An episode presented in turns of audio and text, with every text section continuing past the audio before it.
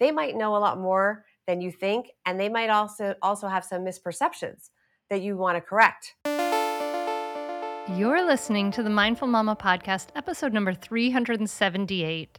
Today we're talking about teaching kids finances with Bobbi Rebell. Welcome to the Mindful Mama podcast. Here it's about becoming a less irritable, more joyful parent. At Mindful Mama, we know that you cannot give what you do not have, and when you have calm and peace within, then you can give it to your children. I'm your host, Hunter Clarke Fields. I help smart, thoughtful parents stay calm so they can have strong, connected relationships with their children. I've been practicing mindfulness for over 20 years. I'm the creator of Mindful Parenting, and I'm the author of the best selling book, Raising Good Humans, a mindful guide to breaking the cycle of reactive parenting and raising kind, confident, kids. Hey, welcome back. So glad you're here. Listen, if you haven't done so yet, please hit that subscribe button so you don't miss any episodes. And if you've gotten some value from this podcast, I would greatly, greatly appreciate it if you can just go over to Apple Podcasts, leave us a rating and review. It just helps the podcast grow, and it just takes 30 seconds. And I hugely appreciate it. In just a moment, I'm going to be sitting down with Bobbi Rebell, author of Launching Financial Grownups Live Your Richest Life by Helping Your Almost Adult Kids Become Everyday Money Smart. A financial literacy advocate, she's the host of Money Tips for Financial Grownups podcast and the founder of grownupgear.com. Bobbi was previously a global business news anchor and a personal finance columnist at Reuters and held various journalistic positions at top news outlets, including CNBC, CNN, and PBS. And we talk about teaching kids finances. You know, kids, teens, and young adults need to know how to navigate the financial challenges of adulthood, including debt, credit cards, how to manage their own household, all this stuff. So, we're going to talk about all this. And if you want to know what you're t- to teach your child about money, this is a must listen. Join me at the table as I talk to Bobbi. Do you want to stop yelling and have your child listen to? Well, I have exciting news for you. If you're hearing this right now, it means that the doors to mindful parenting are open at mindfulparentingcourse.com. This only happens for a limited time, and it may be perfect for you if you want to be that patient, calm parent, but you're afraid of being walked all over, you're losing it, and you want to be that steady, peaceful parent. You don't have a cohesive method, and you take in bad advice like just count to one, two, three. Mindful parenting is an evidence based system that not only teaches you how to calm your reactivity, but offers you a ton of personal guidance. A lot of other parenting coaches talk about the best way to respond to your child, but guess what? They don't walk you through the research proven practices that it really takes to create changes that actually last. Mindful parenting teaches you the specific steps to create cooperative, loving relationships for life. In mindful parenting, you can learn how to stay calm even if you find yourself shouting hourly now. Be present for your child no matter what they're going through. Resolve conflicts easily without yelling or taking away the iPad.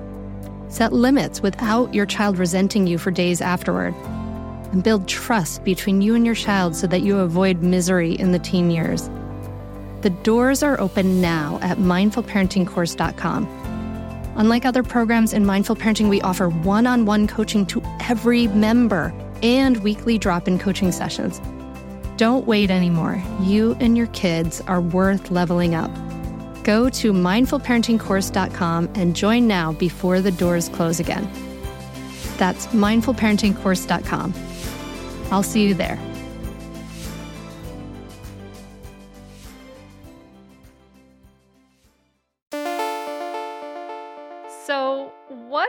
The essential money skills that kids need to learn? I think this is something that we parents neglect a lot, which I'm so I'm so super excited to talk to you about this. And and of course my kids are now 15 and 12. So I'm like, I'm thinking about them. And my older daughter is finally getting her first job. She's like just just started working. So what are some of these uh, skills that they need before they leave the house?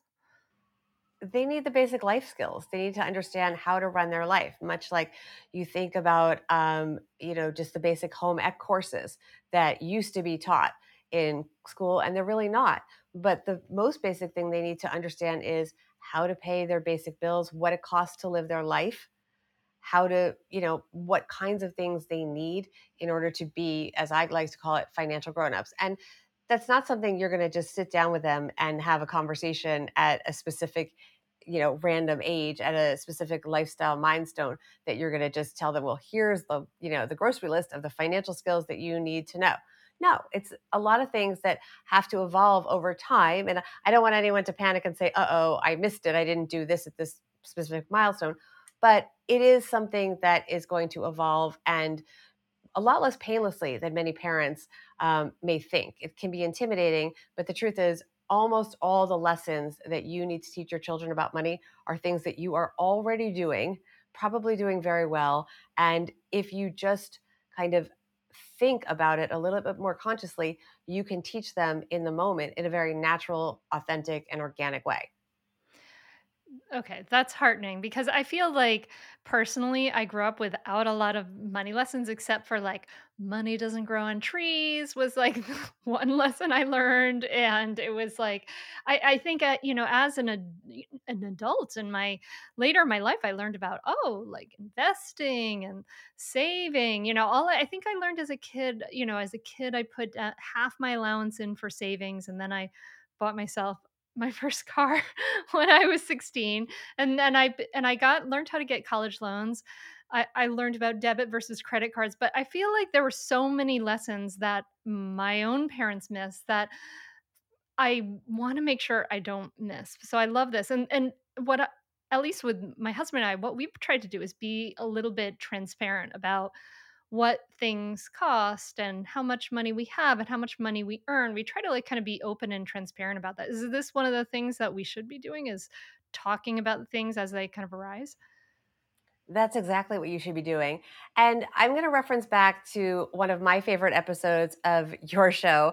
And I was just looking at my phone trying to find it. And I'm sure you can probably um, say the guest name, but it, she was talking about um, how to get your kids to help more around the house. And her general message was basically don't try so hard, just include them in what you're already doing. And I would apply that to money lessons as well just bring them along with you to what you're already doing. So I remember growing up, my mother on Friday afternoons, part of our routine was we would go to the bank because banks used to close and then you would not have money to buy things over the weekend. So she had to figure out what she would need over the weekend, fill out a withdrawal strip, and go either inside to a teller or more often we would do the drive through which was super cool at the time where there was this tube and you would put the paperwork actual paper she'd fill out and she'd put in the tube and it would get sucked under the you know under the road somehow and magically appear. You'd see it pop up in the banking window in the drive through and then they would do something and come back and they would put money in the cylinder and it would magically go under there. It was so i mean i still have such a great childhood memory of this and then she would have money for the weekend right so I learned about, you know, planning from just being there in the car and asking her, "Well, what are you doing?" And she would explain what was going on. So I would say the same thing to parents is, you know, narrate. People complain, they say, "Oh, it's so hard because everything's digital." I would say no. First of all, we don't have a choice. So let's not even discuss what coulda, shoulda, woulda. But also, you have everything right there on a screen. So I live in New York City when we take cabs, there's an app called Curb that most of the cabs are on, and it says very clearly, both on the screen of the taxi, what's going on. It says all of the surcharges, the taxes, the basic fare to get the cab, the fare per whatever, one eighth a mile. And I was able to teach my now 14 year old how, you know, how much a taxi costs because it was right there in front of us. So it actually, I feel, made it much easier. And we're in the taxi. We don't really have anything else to do but discuss how much taxis cost. And from there, we also used to do something, and this is pre COVID when we had more choices.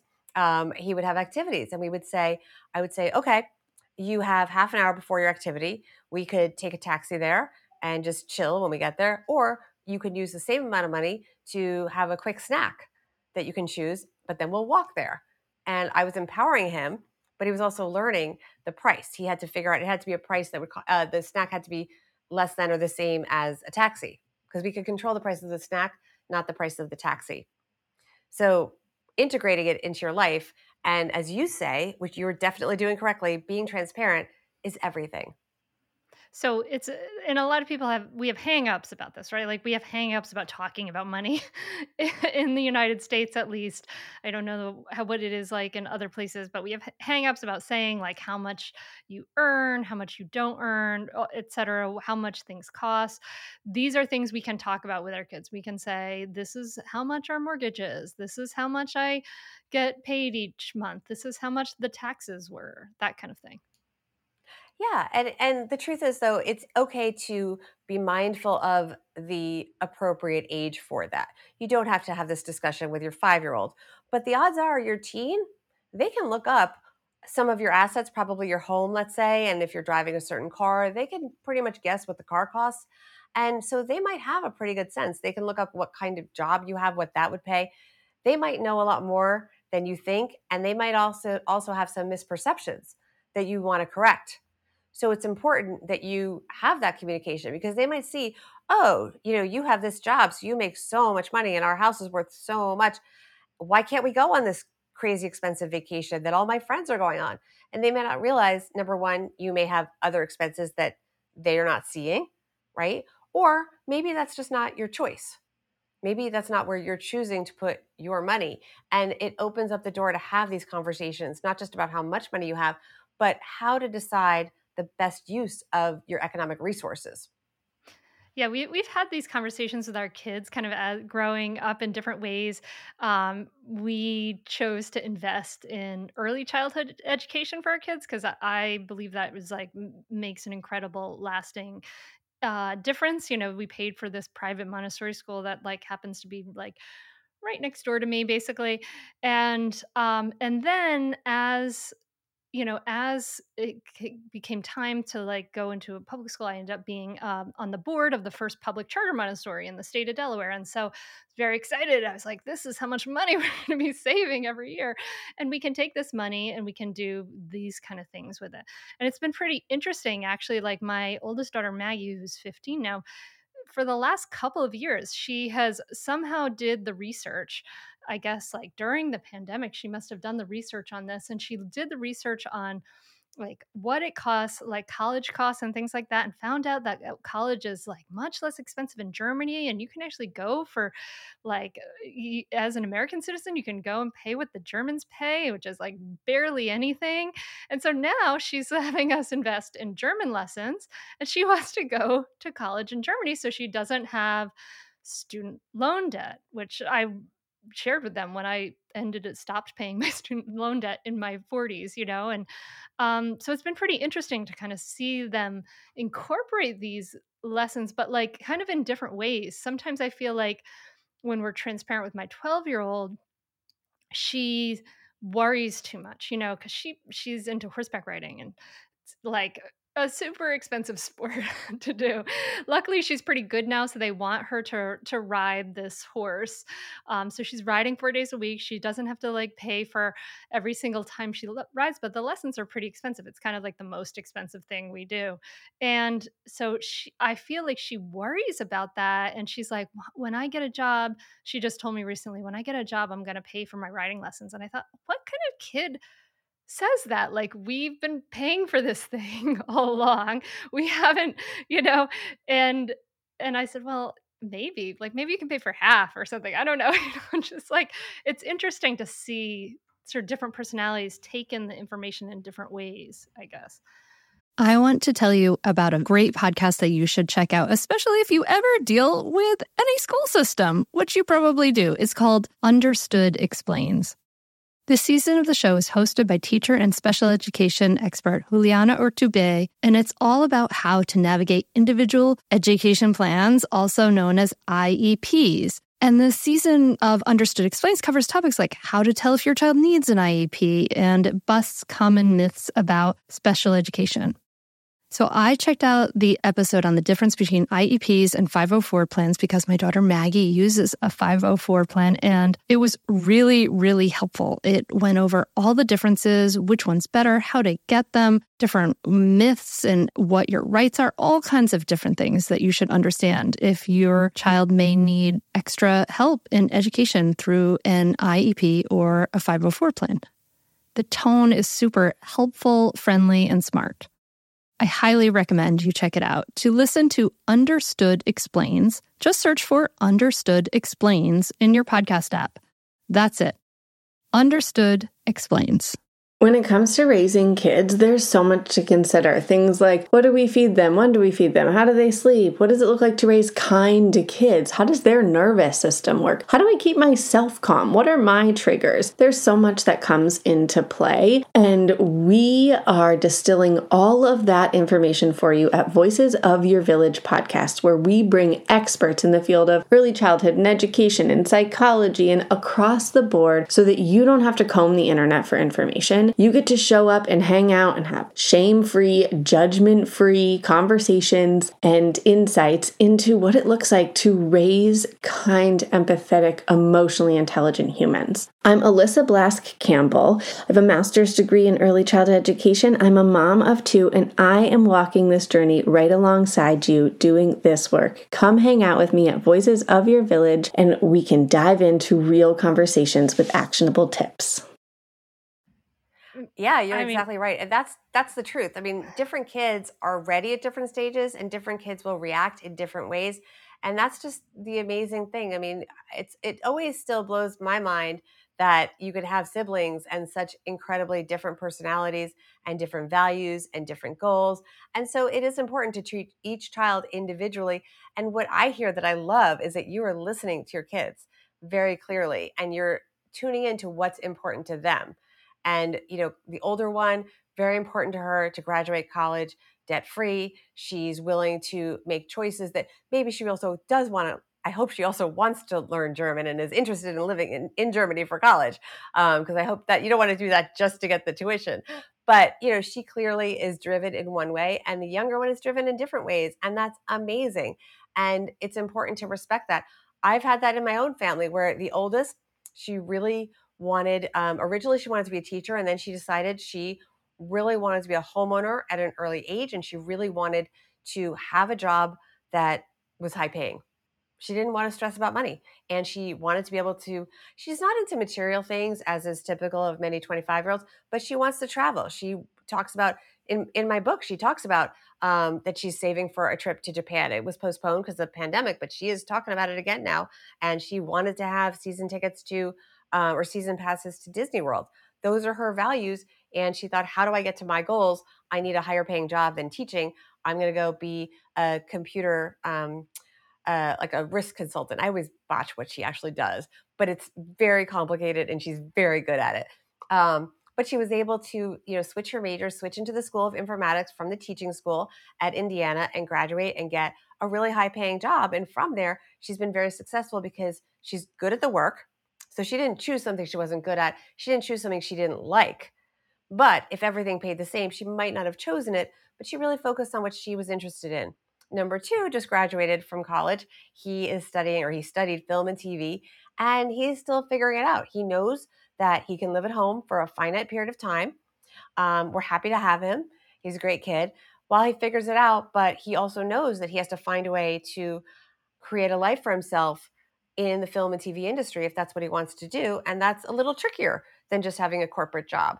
And we support that, but we're having those conversations with him and we're listening to him and we're letting him make the decisions and understand that choices have outcomes. I don't like the word consequences because it's negative, but the choices he makes will have outcomes and he will live with whatever outcome comes from the choices that he makes. And it's our job to just support him and make sure he understands as much as possible about how how the choices he makes will likely evolve. Okay, so before we get deeper into kind of like what the teens need to know, can we take a step back and just go over the basics of like what do you recommend as uh, for things like allowance and stuff like that? Should get should get kids get just a certain amount of money and then you know uh, and not have it be tied to jobs should it be tied to jobs? When we think about like kind of those those kid basics what what do you recommend there? I think people have to look at the kid and see what the kid values and work backwards from there. Because, for example, if I say to my son, you get allowance if you do these five things, but he has nothing he needs to buy with the allowance, it doesn't work that's what happened in our household. It just doesn't work So he is not finan this is the 14 year old. Right now, there's literally nothing he wants to buy. He doesn't want to buy clothing. He has his computer games. He's good. So you have to find other ways to teach him about money. And we do that. You know, we can go over how investing works and have conversations. And what's interesting is that we don't always agree. He's going through a phase where he has concerns about how the stock market works and capitalism. And so we're having those discussions. And I think that's really important and healthy for kids to be allowed to express their own opinions and for you to listen, especially in this age where there's so much controversy about NFTs and crypto, and who knows what will be when this airs because things are very volatile right now. I am not an investor in crypto or NFTs because I don't understand it. And I also, as someone in middle age, don't necessarily want to take high risks with my money at this stage in life. That's not to say it might be an, it might be an appropriate investment for your 20 year old, but what's important is that they understand the risks. So with back to the younger one, I think that you have to look at what is going to resonate with the child and really focus on your goal. Is your goal to get money into their hands or is your goal to teach them about money? Is your goal to teach them how to earn money? You know, there's different different pathways to different goals. And so allowance, I'm making it more complicated than it needs to be in some ways. But, you know, it just, I guess I'm, I'm giving you a big, it depends. it depends. And different kids, you know, but that's the thing. Like allowance worked really well with older kids. It worked really well with my older kids. But the younger one, he's just not, it, he doesn't. If you say you're only getting your allowance if you make your bed, he'll be like, yeah, okay. And that's the problem with tying money to things you know and then the other thing is if you just get the money well you know you can tell them what they're going to do with it and we did do that i will say before the pandemic a lot of this is pre-pandemic before the you know before the pandemic he was getting an allowance and he was putting it ron lieber has a great book called the opposite of spoiled and he was putting it in jars which are save spend and give and that worked really well. And we would have rituals around money where whenever he received money from a relative if it was in a check, we would instead of doing it on the phone, I would have him go to the teller and we would deposit it and he would make a video right then on the spot for the person that gave him the gift, thanking them for the gift and showing them that he was depositing it in his savings account to be invested in mutual funds. And then we would send that video to the, you know, it was almost always a relative who had given him that money. And that way he had some sense of, you know, where it was going into the bank and that kind of thing the teenage years, I'll tell you, 14 is a, t- is a tough year for that because with the pandemic, he doesn't go anywhere really. His school has had a lot of COVID outbreaks. So I, I'm kind of throwing up my hands right now with that one. But the older ones, yeah, allowance definitely worked and accountability with money. We have had them present us with budgets um, in college when they wanted you know money to spend and that kind of thing and i think that that can be really effective the accountability aspect i remember when the 22 year old started college and we said to him and, and he went to college in new york city which is incredibly expensive and we didn't really know what to do about a budget because it is so expensive that we wanted to be realistic with him. We didn't want to put him on such a tight budget that he couldn't participate in what his peers were participating in. And again, we are privileged enough that this was a choice. And he came to us and, and we said, so for the first month or so, what we're going to do is, you know, and he's a very responsible kid. I would not recommend doing this with a kid who's going to go wild. This is not the kid that's going wild. This is the kid that's, that's going to underspend. And we said, for the first month or so, we want you to just write down everything that you're spending and then we'll reimburse you. But we need to know everything you're spending and where the money's going. And then we'll evaluate together as a family how we're going to work out your spending money for college, right? And, and by the way, he has jobs too. So this is just part of it. And he got upset. He said, Wait, this is such a classic line, Hunter. He goes, Wait, I, you're making me feel like a dependent. Well, you Process are a that. dependent. oh my goodness. Process that. And my husband was like, Exactly. He's like, you are 100% dependent. This is before he had, he, he, taught fencing and things like that, but this is before he, he had like real jobs like he's had since. But he, he was completely dependent on us in this, at this point. We said, you are completely dependent on us. You are dependent. He's like, well, I don't want to make you, you make me feel like I'm dependent, like, like I need you for the money. And we're like, but you do. and I think that that was a really healthy thing for him and for us because it was out there we mm. are completely mm-hmm. supporting you and therefore we have a right to know where every penny is going and that can incentivize a kid to, to earn their own money because maybe they don't want to have to answer to mommy and daddy right Yeah. And I don't know that that necessarily triggered him to get more jobs. He had, by the way, he he did fencing for many many years, and he was always teaching younger kids fencing. So he did always have jobs that sort of paid minimum wage, and and he was very good with the moms of the younger students. They would hire him to go coach them at at fencing matches. So he was always a little bit entrepreneurial in that sense and always was respectful of earning money. But in this case, he was completely dependent on us. And he did go on to earn a substantial amount of money at various jobs in college, which he did invest. And as we record this, um, the investments are not looking great, but he has done very well over the last few years overall in his in his investments. And we had a lot of conversations about where to invest the money and how to invest it, whether you should put it all at once, put it in dollar cost averaging. And these are great conversations you can have anytime there's money on the table. Where to put it? Where to put it? Uh, where to put that money? I want to. Yeah. I want. I definitely want to talk about that. But just to kind of circle back to allowance, just to fill you in, dear listener, about what we did, uh, knowing all the different things I know about intrinsic versus extrinsic motivation, I didn't want their my kids' allowance to be a reward for uh, things paid. I wanted them to help her out around the house because that's just what we do. Everybody does that. It's not tied to certain things. So they've gotten an allowance. They get half, I think it's like half of their age in allowance in dollars every week. So it's pretty generous. And what I wanted them to do, and they have to put a, you know, a certain amount automatically goes into savings. But what I wanted them to have the opportunity to do was to like kind of go make their own mistakes with money at a young age.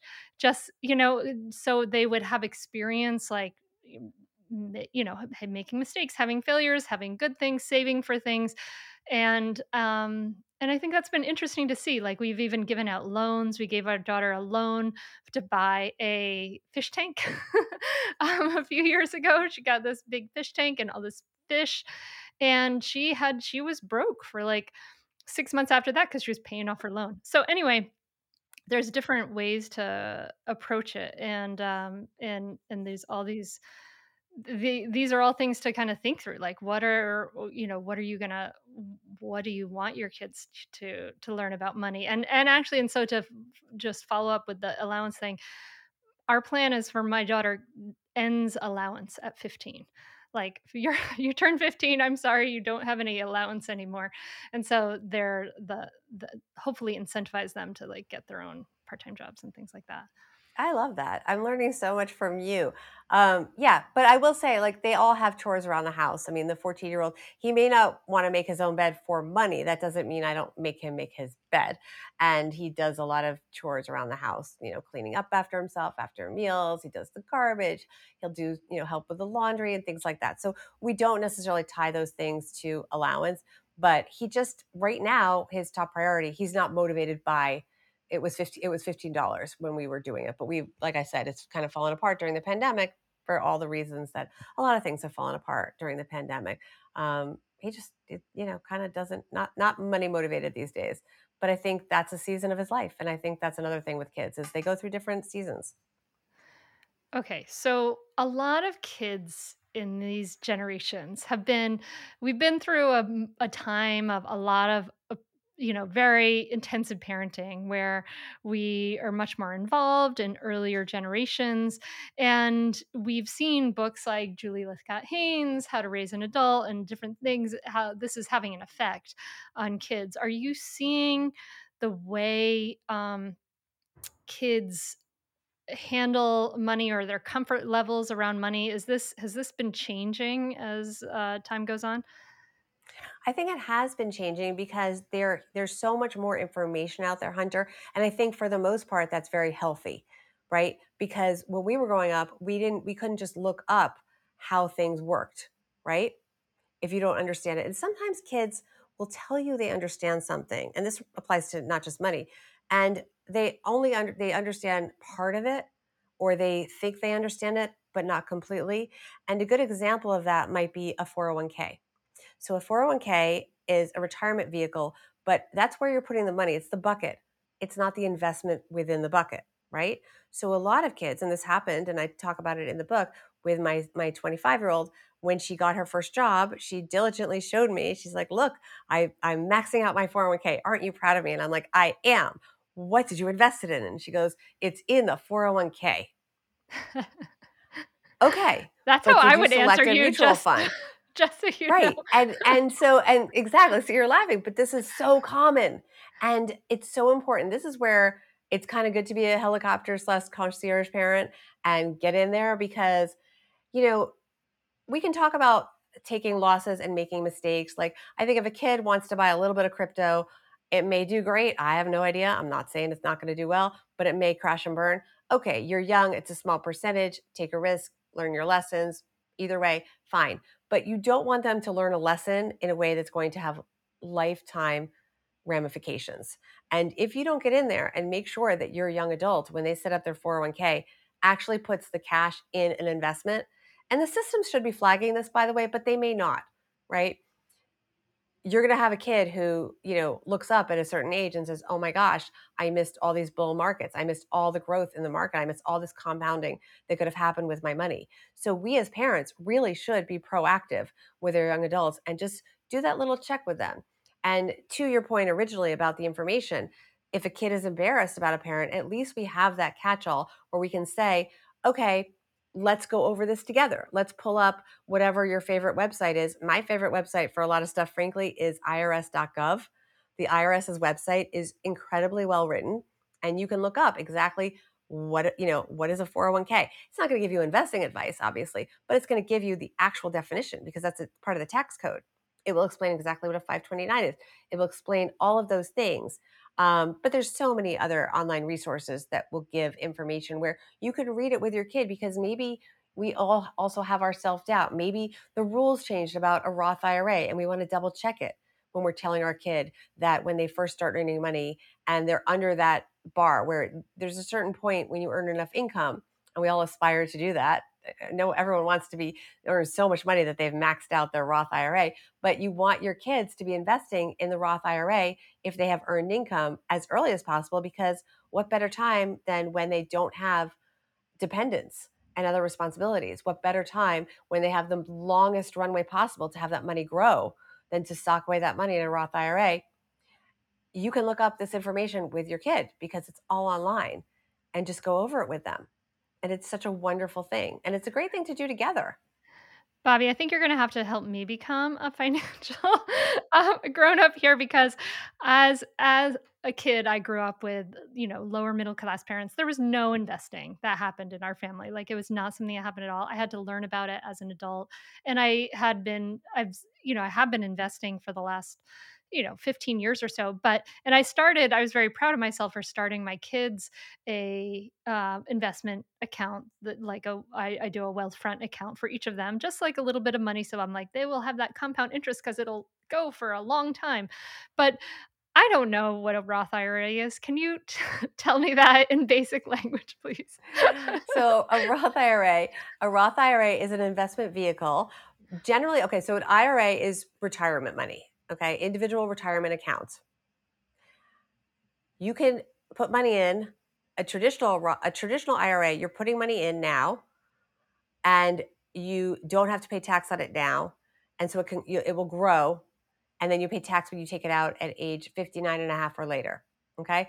What happened recently is they they have a new kind of IRA called a Roth IRA, and you can put in money that's you've already paid the tax on, and then you don't have to pay the tax ever again. Ooh. which is awesome. Because so then if you have a child, you, that sounds great. Yeah. So here's so the real value add. Why? So basically, you're paying tax either before or after, right? So for me, in theory, my husband and I were middle age. In theory, we're in our higher earning years, so we want to defer taxes because we think we'll pay less tax when we're retired, right? That's the bet. So we want to go into like a traditional IRA or any retirement vehicle where we pay the tax later. We don't want to pay tax now. But if you have a kid that's in a low tax bracket where they might be paying almost no tax, right? You want them to be in savings vehicles where they put in after tax money and then they never pay tax again. Yeah. Oh, okay. So it's a big opportunity for young people to be in anything that's Roth. If they have a job and it offers a Roth 401k, do that if they have a just if they're a 1099 which means they're basically part-time employees or contract employees which is what my kids were when they were in high school um, then a, a roth ira is a great place to park some money and as long as they've earned income they can do that. It, there's not a minimum that they need to do, or a fee. If they earn or, a dollar, they can put a dollar in. Really, I mean, if the if the let, let me say that if you mentioned you're with Wealthfront, it- Wealthfront might have a minimum to open an Yeah. account. So No, not speaking uh, for that, but you know, so. yeah. Mhm. And most of them, if you say something like, "Well, I don't have six thousand dollars to write a check for right now," I can put in fifty dollars a week every week as an auto pay. They're Hmm. good with that. Hmm. So you know, And so go you to go- your broker. You go to a broker or what if you don't have a broker like what if you you know what where for the be- Right. the beginners who are like this sounds great i should be doing this Yeah. where the heck do you go So I don't want to endorse any specific brands. Yeah, yeah, so yeah. I want to stay But away from that. but it's you not like mentioned a Wealthfront. mhm, bank it's there's like you know there, there's the robo advisors and Yeah. there's also um, you could do discount brokerages so places where you could open up a roth ira and again i'm not endorsing any of them. Um, you could go to fidelity you could go to schwab you could go to um, gosh vanguard is a popular one. And these are ones where like there are ones where and people any bank are you know doing chase citibank. Okay there are ones where people are managing it and then like the ones like that i mentioned that where it's like an algorithm or robo that that's managing the investment Right. So so a Wealthfront or betterment, those are robo advisors and they're hybrids. So they will often, if you want, they can, you know, you can be involved with a, a human, as they say. The discount brokerages, you know, you don't necessarily need a human actively managing your money. In fact, in most cases for a young person, that's probably a bad idea because anytime a human is actively choosing stocks, it's going to be more expensive. And traditionally, those haven't necessarily done any better than an index fund. So, for example, a company like Vanguard, and again, I'm not endorsing any one company, Vanguard, you could go, you could speak with them on the phone, and they will send you the proper forms. And you can open up a Roth IRA. And then within that, you can pick a, an index fund, like an ETF, exchange traded fund, which is basically a basket of stocks that you could choose one that mimics an index. So you could choose one that mimics a popular index like the Standard & Poor's 500. And because it's automated in that you don't have a manager choosing each individual stock, it's just literally they're going to buy whatever's in the S&P 500. So there's like no thinking involved. The fees to do that will be very low. So again, not endorsing any specific place, but a place like Vanguard, you could go and you could open up a Roth IRA. They will explain it to you. They have great resources on their website. And then from there, you choose your web your your um, investment, which might be an ETF like the Spiders SPDR, and or you could do QQQ. It's a symbol for a technology one that's very popular, and you can have it auto you know automatically invested, and it's super easy, and you can have it happen just in the background of your life and not have to think about it. But you might want to say, okay, the limit I can put in um, $6,500 this year into my Roth IRA. I'm going to divide that by, you know, when I get my paychecks, 26 paychecks a year, whatever it is, and I'm going to put in that much every every week, every other week, and Vanguard will be very happy to set up an auto deposit to auto contribute every 2 weeks or whatever it may be that works for you. And then it's going to grow. And if you do that at a young age, the compound interest is going to be amazing. Yeah, is this something you did for your kids when they were teenagers to like help them get started with this? So the book opens up. This is a teaser for the book with me. This is why I wrote the book, Hunter. I could not get them to open up the Roth IRAs. oh no. I was having such a hard time.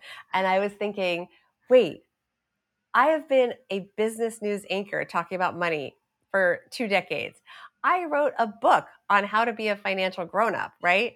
And I can't get my teenagers who are totally, you know, we're not talking about problem kids. They're both doing great. They both have jobs, they both have income, they have goals, they're they're nice, polite kids, whatever.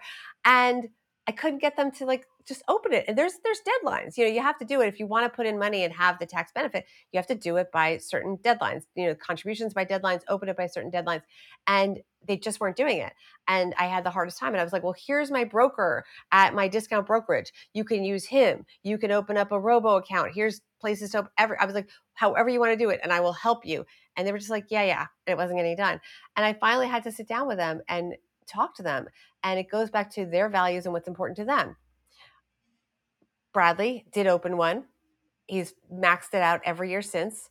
He's got a great growing investment account, except the market right now has been wonky. But for the most part, he's really been investing and has a very nice chunk of change as he graduates college in the markets and some in cash, but a lot in the market. Ashley was like, Well, I want to buy an apartment. And if I want to buy an apartment, I need to have my cash accessible to me, and I'm not going to do that. And she may have opened the shell of a company, but she of a of a Roth IRA, but she did not put money in there. And for me, I had to realize, well, wait, I had to listen to her. What is her goal with her money? Her goal was to buy a home. She wanted to be a homeowner. And she was at age 24 because she prioritized that. And she knew that she did not want to put her money at risk because she didn't have the 40 year time horizon that I'm talking about with you. She had a two year time horizon. And she knew, she was a smart cookie, she knew that she did not want to put her money at risk. So it was a big lesson for me that even though sometimes things make sense on paper, you do have to pay attention to each child and understand what's important to them and work backwards from there. You can't necessarily tell them to do what you want them to do. You have to help them do what they want to do. Are you overwhelmed by the things that get in the way of you doing what you want to do? Are you looking for ways to simplify life to better align with your values? Do you want to create space in your schedule so you have room for more of the good stuff? Play, joy, relationships, gratitude, and more? If you answered yes to any of these questions, I invite you to check out Edit Your Life, a podcast to help you edit the unnecessary from your life so you have more room to enjoy the awesome. Through episodes with me, Christine Koh, and a range of super smart, compassionate, and thoughtful guests, you'll come away with big picture insights and practical ways to declutter your home, schedule, and mental space without getting bogged down by perfection. I have always believed that small moments and actions matter tremendously. My goal is to help you find agency and space in your life through doable baby steps that will leave you feeling accomplished instead of overwhelmed. Check out Edit Your Life wherever you enjoy your podcasts. No one told us the truth about parenthood. Why? This is the podcast everyone needed before they had kids because now that those little ones are here, whew, there is a lot to unpack. I'm Rachel Shepardota, and I am your host for the podcast No One Told Us, where we tell the truth about parenting and let you in on all the stuff you really should have known about before having kids. I am the founder of Hey Sleepy Baby, but this podcast is so much more than sleep. We'll be diving into all the topics that you really care about and need to know while you do your best job raising those adorable, tidy humans. Our goal is to just make you feel less alone and less overwhelmed. There are so many things that no one tells us before becoming a parent, and I think that we should really pull back the curtain on becoming a first time or second time mom or dad to share the good, the bad, and the ugly.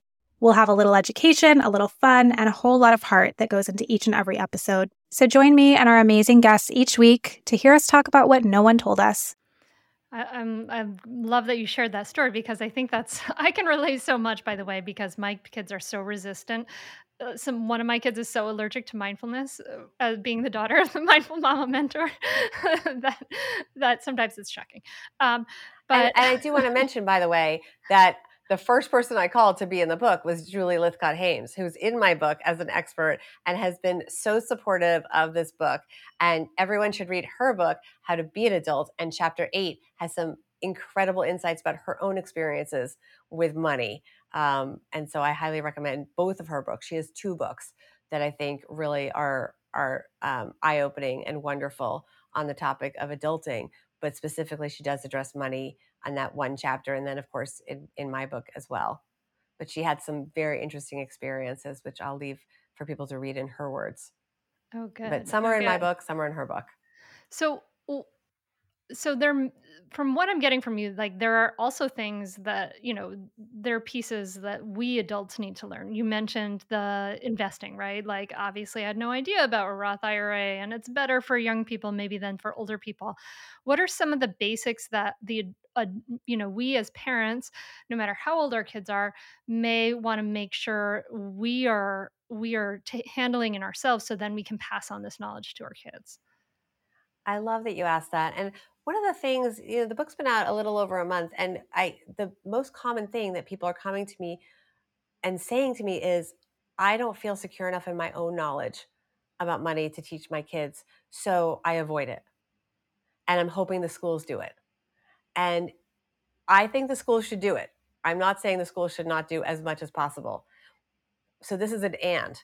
And we as parents have to realize that whether we like it or not, we are the ultimate stakeholders in our children's future financial lives because if they can't stand on their own financially, you know, mm, all the obvious problems, but also being the generation, and this is going, you know, to a lot of what Julie Julie Lythcott-Haims' work is, you know, as as sort of the helicopter parents that we've become, realistically, we're probably going to give them our money to some degree and maybe extend their adolescence more than it should be. And we're not letting them fly and letting them be independent. And so, to parents who feel they aren't quite there yet, I would challenge them to get themselves there and start paying attention to their own behavior, what they're modeling for their children, stop enabling their children to be financial children. I don't know what else to say about that, but but you know, encourage them to be financial adults and financial grown-ups and, and understand that when they are, they will feel so good about it. There's nothing better than the satisfaction that a 25 year old has in paying her mortgage. I personally hate paying a mortgage. I would contend she loves it because it's a mark of adulthood and she's doing it successfully. As for your question more directly, um, I think one of the big things that we miss is is wills and estate planning, and that's something that I myself had put off. Um, I mean, I took care of it a long time ago, but certainly I didn't have it, you know, as early as I should have. And it's so important not just to have a will. Realize that if you, first of all, if you don't have a will, you're going to go. The default will is what the government says, and I'm not going to get political here, but I'm just going to say, do you really want the government deciding everything, including your money? Okay, because that's what you're saying if you don't have a will you're saying the government gets to decide what happens to my money. And I don't think anyone really wants that. So I definitely, there's ways to do, um, and I go through this in the book, but there's ways to do these things much more affordably than in the past. You don't have to get a fancy lawyer. You can do it very straightforward. Um, I think LegalZoom Trust and Will, and again, not endorsing them, but those are resources that you can do to get these things done. And while while you're there, it's also important, and for young people to some degree more important, to think about power of attorney and um, health directives.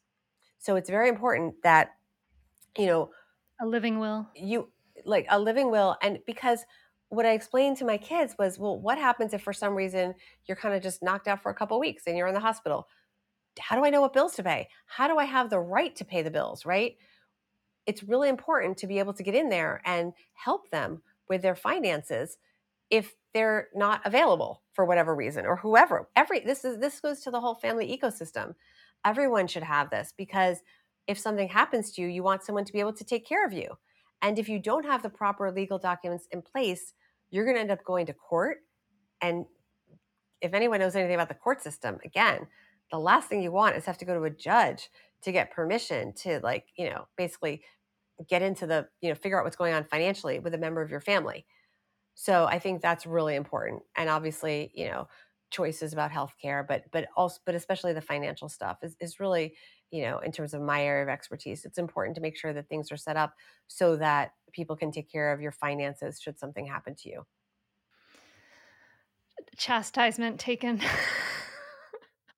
my husband and I have had this conversation. We need to make wills. Like for the last 15 years. I'm yes. For the last 15 years, I'd say we need to do that this year.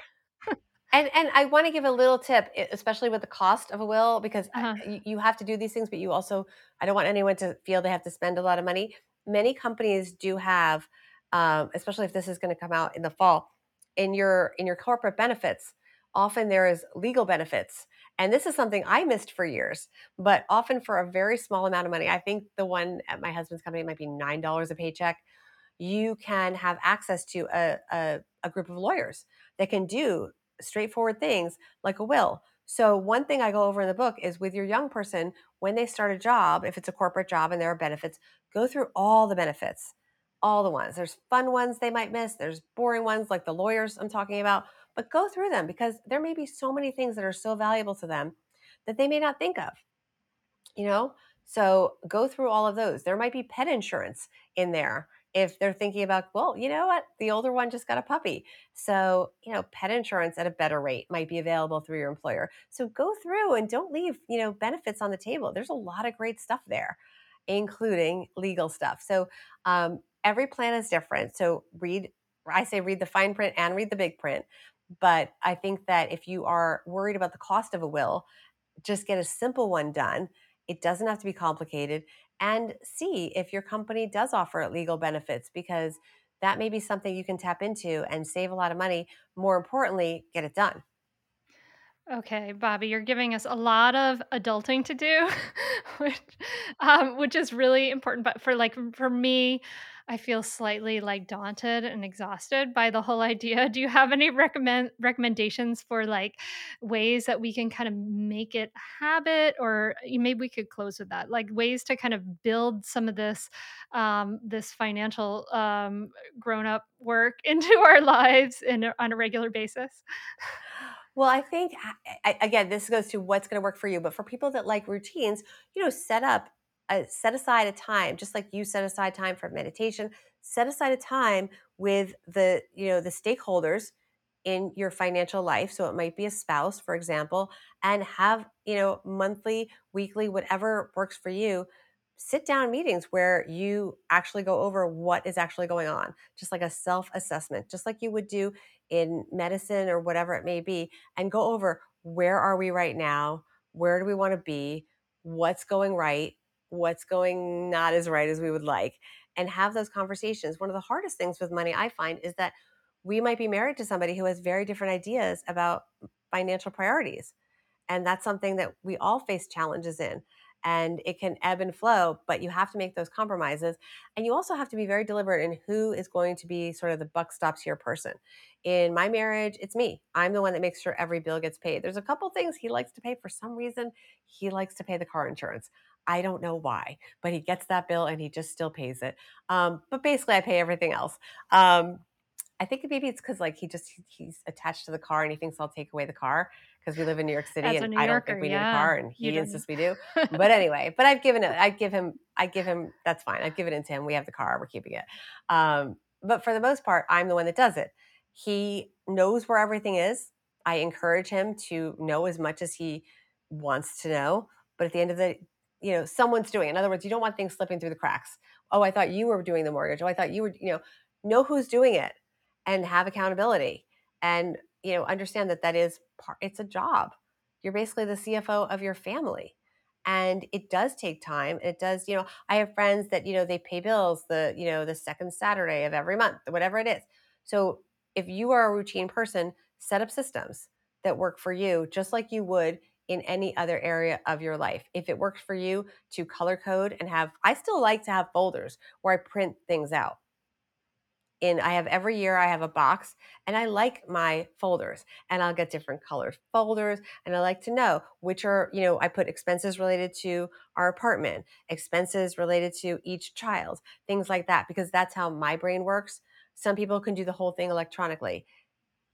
Your system is going to be what works for you. Okay, Bobbi, I'm going to commit. Dear listener, I'm going to commit to making a monthly financial grown-up meeting with my husband. We we we worked hard to make sure he only has to work 4 days a week.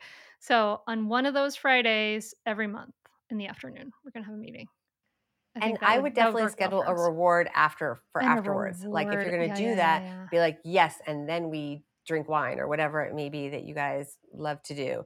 So you should celebrate, you know, and and go over goals. And and it's just important most of all especially if you are not making decisions alone if there's other stakeholders in your in your family, um, you know, other adults if you have a partner that you communicate and that you have a system where you have some autonomy with spending but also that you have an understanding of when you do check in with each other before making a big purchase. So some people, for example, might say anything under $250 you can just buy, but if it's going to be something over 250, let's always discuss it. That kind of thing. Or you may say we're going to put all of our family expenses on this one credit card because we want to consolidate all of our points because we want to go on vacation with points. So let's decide we're going to put everything on this card together. You know, make plans together and you can almost make a game out of it of how you're going to reach those goals and that kind of thing. So it's it sounds, you know, it sounds like a chore, but really, I promise, Hunter, you can make it fun and you can celebrate and do cool things with the whole idea of communicating about money with your partner. And and by the way, one thing that's interesting that happened in the pandemic, and, and I really focus on older kids, um, is that a lot of the older kids came back to live with their parents as adults and the relationships evolved and the kids started either overhearing or participating in a lot of conversations about money with their parents and that really strengthened a lot of relationships and helped them evolve in a wonderful way where younger people had a much better understanding of why their parents were stressed out about money growing up or why they're focused about this or you know people have different behaviors tied to how they feel about money. It's very emotional for people. It also gave parents a big appreciation of the financial challenges and the career challenges that face younger people these days which are very different from the ones that we faced. Many of them don't have jobs where they go to where they feel like they have a second family right? When i started work my first job was at cnbc that became to some degree my social life it became my post college friendships i developed mentors mentors there that i've kept in touch with and so a lot of younger people if they're in the gig economy or they're working remotely they don't have that support system and so it's important for us to understand that they are evolving as adults very differently as well Mm. Yeah, yeah. We don't want to make any assumptions. That curiosity, right? Like that open lines of communication is like a thread kind of weaving through this whole thing. Um, Bobbi, thank you so much. Everyone go out and get Launching Financial Grownups. I'm going to be going and getting my copy. it's about helping your almost adult kids become everyday money smart. Thank you so much for sharing your expertise and your time with us, Bobbi. I, I know that some of us might have to go back and re listen and say, what was that ETF or that QQQ? and all of those questions. But I really, really appreciate you sharing um, sharing your time and, and what you've learned with us here today. So, where can people find out more about what you're doing? Well, first of all, Hunter, thank you so much. And I want to thank you because I learned so much from you on all of your podcast episodes. I feel like I learned so much from you, even just talking to you here today. So the first thanks is to you. And thank you um, to your audience for, for listening. Um, you can learn really everything you need to know by just coming to my website, which is just my name. So it's bobbirebell.com, B O B B I R E B E L L.com. If you buy the book. Thank you, thank you, thank you for that. First of all, and please um, leave a review on Amazon and and let people know about the book. I really appreciate the support. I appreciate the interest. This is a labor of love for me. As I said, I wrote this because I needed it, and I'm always learning. I'm always facing new challenges where I don't have the answer myself. And I was very fortunate to have an incredible group of experts that are in the book that we all can learn from. And it's been a wonderful journey. And I look forward to learning more. And I look forward to hearing from your audience any feedback they have on the book. So be in touch on all the socials. Um, for the most part, it's just my name. I think on Instagram is the only exception, which is Bobbi Rebell and the number one. Um, so please be in touch with me. And thank you so much. Thank you. It's been really a pleasure. What an awesome conversation, right? We need to know this, right? Like managing money is a basic life skill that teens need. And we need to be, I love how she says we should be open and transparent and so, so important. If you enjoyed this episode, please do me a favor, share it on your Instagram stories and tag me in it at Mindful Mama Mentor and leave a rating and review on Apple Podcasts. That makes the biggest difference in the world, and I, I greatly appreciate it. And man, we're coming up on the holidays. I hope you're doing well. I'm currently, as I record this, like still on crutches from pulling or tearing my calf muscle. So I'm on my butt so much more than I would like to be. so you can walk currently, just appreciate it. That's all I ask. Appreciate your ability to walk. Man, so frustrating not to be able to go for a walk. Sometimes I like to think about like, I don't have an earache right now. Like I can see, I can to have gratitude for these things that are seemingly small things, right? And that you know that we don't ever pay attention to like i right now like i have both arms i have both legs which i do actually i should pay attention to that but anyway this is an invitation for you if you can walk right now to appreciate that because it ain't happening for all of us. So yeah i hope you're doing well my friend. Thank you thank you so much for listening. Thank you for being here to the end of this episode and hanging with me and i really really appreciate it. I appreciate this tribe more than you can imagine. So anyway thank you and i wish you a beautiful week. I wish you well. Wish you ease, wish you peace. I hope you don't stress out too much going into the holidays. And I will be right back at you next week. Thank you so much for listening. Namaste.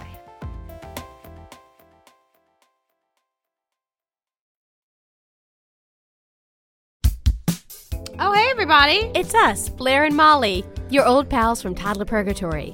Two moms who are also actors, who are also creative beings, who sometimes feel stuck. And this is our new podcast, Unsticking It with Blair and Molly. What happens when your creative spark just seems to disappear? Gone. Poof. Bye. See ya. What happens when life gets in the way of your creativity instead of nourishing it? That's what happened to Molly and me. We felt like the thing that drove us creatively stopped working and impending doom had in fact impended. Totally. So we decided to do something about it. And that was steal ideas about getting unstuck from the most creative people we can find. We talk to guests about how to break through the mucky, gluey, sticky wall that can get between you and your creativity. We hear about their journeys, their successes, their challenges, and even their bougie coffee shop orders. And we're not just talking Bob Ross type paint on paper artists here, though we talk to them too. We're talking to actors, creative directors, dancers, and people who are working hard to be their best creative selves in a world that can sometimes feel real uncreative. We all have something to teach each other, so let's steal their ideas together. Join us, won't you, as we deep dive into how to unstick ourselves from the life gunk that can get in the way of our creative freedom. Pandemics, school calendars, world events, lack of sleep. Oh, get out of their life gunk. And let's get back to your best creative self. Subscribe to Unsticking It with Blair Molly. You're not going to want to miss an episode. Unsticking It with Blair and Molly, because sometimes life sucks.